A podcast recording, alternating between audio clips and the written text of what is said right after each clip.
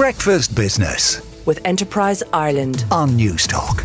rise of the internet has caused profound change in so many industries newspapers, music, film, and my next guest industry, books. O'Mahony's in Limerick is one of Ireland's largest independent booksellers, and Colette Cotter, who is store manager there, joins me on the line now. Morning, Colette. Good morning, Gavin. My first question is this. When the Kindle came out, people thought it would do a lot of damage to physical books, like what we've seen in the newspaper industry. Has that come to pass? Well, it definitely had an impact at the time, but there was still like a, a, a, big cohort of what I would call our book club people. You know, we'd have uh, a huge number of book clubs, um, and they all moved over to Kindle, and they thought they thought it was all wonderful. And quite a number of our customers moved, and quite a number stayed. Um, but over a period of time, people started coming back more and saying, "Well, you know, we like it, but we can't share our books," and they miss the recommendations, you know, so like a lot of, we would have a lot of customers who come in and chat about books and they miss that aspect. So books to it, there's a social aspect to it. So that came to pass really. So we, we still have, would have customers reading, but an awful lot of people definitely, it was, you know, like a fad for a while. A lot of people still use Kindles and physical books. We have quite a number of regulars who do both. If they're going on holidays, they take they use their Kindle, and you know, from our point of view, you know, we're happy. You know, a, a sale is a sale. You know, if if you know if we can get more people, people I think read more because of Kindles. Yeah, they can actually they can actually help drive the industry, which is kind of an interesting point I hadn't yeah. thought of. But that does seem to be what you're saying. Seems to be what, what what the industry in general says that they have had a bit of an impact, but not really yeah. catastrophic yeah. like people might have thought. Now, you guys at O'Mahony's, you have put a lot of investment into e-commerce. You have significantly overhauled your website uh, just recently, for example.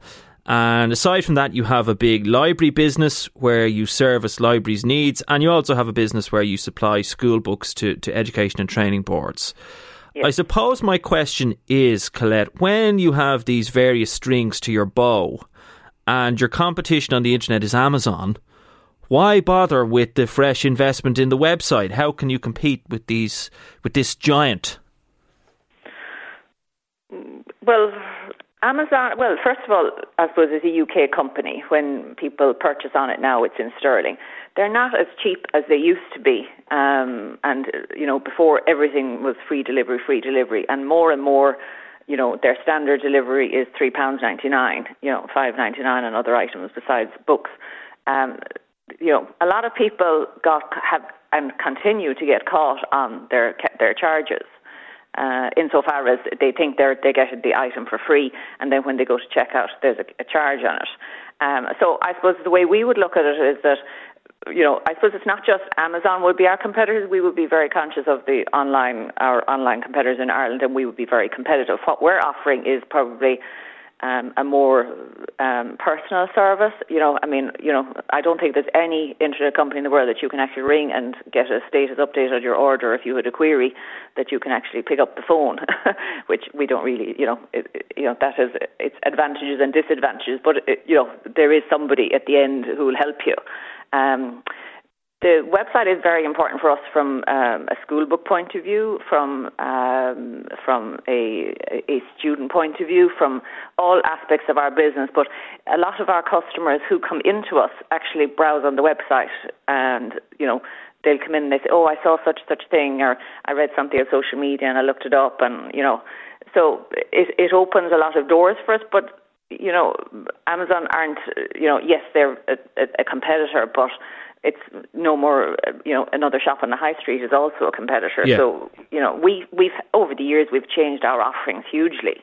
You know we might you know i suppose te- you know five or seven years ago we did free postage for a year. It cost us a fortune.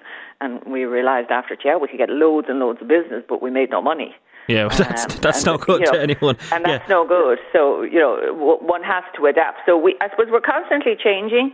Um, the other thing too is, I think, you know, the local jobs, local taxes. I think, uh, you know, if your child wants to do work experience, you can't go to Amazon and get work experience for your child. You can't get a summer job in Amazon. You know, these are what the local economy can do. So.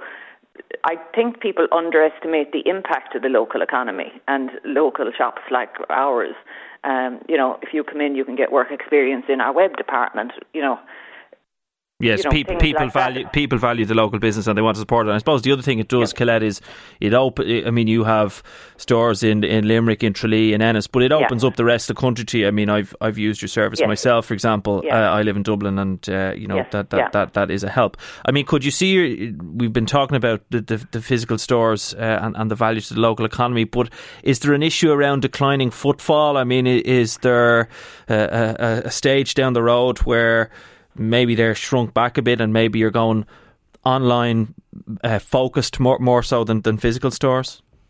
I don't think we're ever, you know, certainly, you know, having uh, stores in smaller towns, you know, they have to, at the end of the day, you have to cover your costs. If, if, if stores in local places aren't covering their costs, you clearly can't keep them open. Um, and luckily, so far, you know, we're in a good situation and, you know, places have been very supportive, but that could change very quickly. I, I think the stores, we will always have a physical store. Will it be the size that we have in Limerick? I don't know if you visited, but like, you know, it's a 10,000 square foot store. It requires a huge number of staff to open. I'd love to open extra hours, but I need eight people. We need eight members of staff. We have eight different floor areas. Um, so that's very challenging from a Yeah. cost point of view. And But obviously, the we- energy bills are, are very big at the moment. Uh, we're just tight for time, Colette, so I just want to squeeze one more question in. Sure. Brexit, that is posing a big challenge to Irish Yes. booksellers, isn't it? Because a lot of the stock comes from the UK. What's it What's it doing to you guys? what's it doing? Um, well, basically, it's causing stock to get held up. Um, there might end up being there might be one vatable item on a on a, on a on a pallet, or there might be no VAT due on on a pallet of books, and for some reasons it's held up. And sometimes you're notified and you're told it's a problem, and sometimes just the pallets just go back. So we're, you know, the, the length of time things are taking to come. Before you'd order a book from the UK, you'd order on a Monday morning, you get it on a Friday from a distributor. A wholesaler would take two days. Now a, a wholesaler is taking at least five working days, and getting your standard book from the UK is taking two and a half to three weeks, or it might never come, and you have to oh. place the order again. Okay. It's an absolute nightmare, to put it mildly.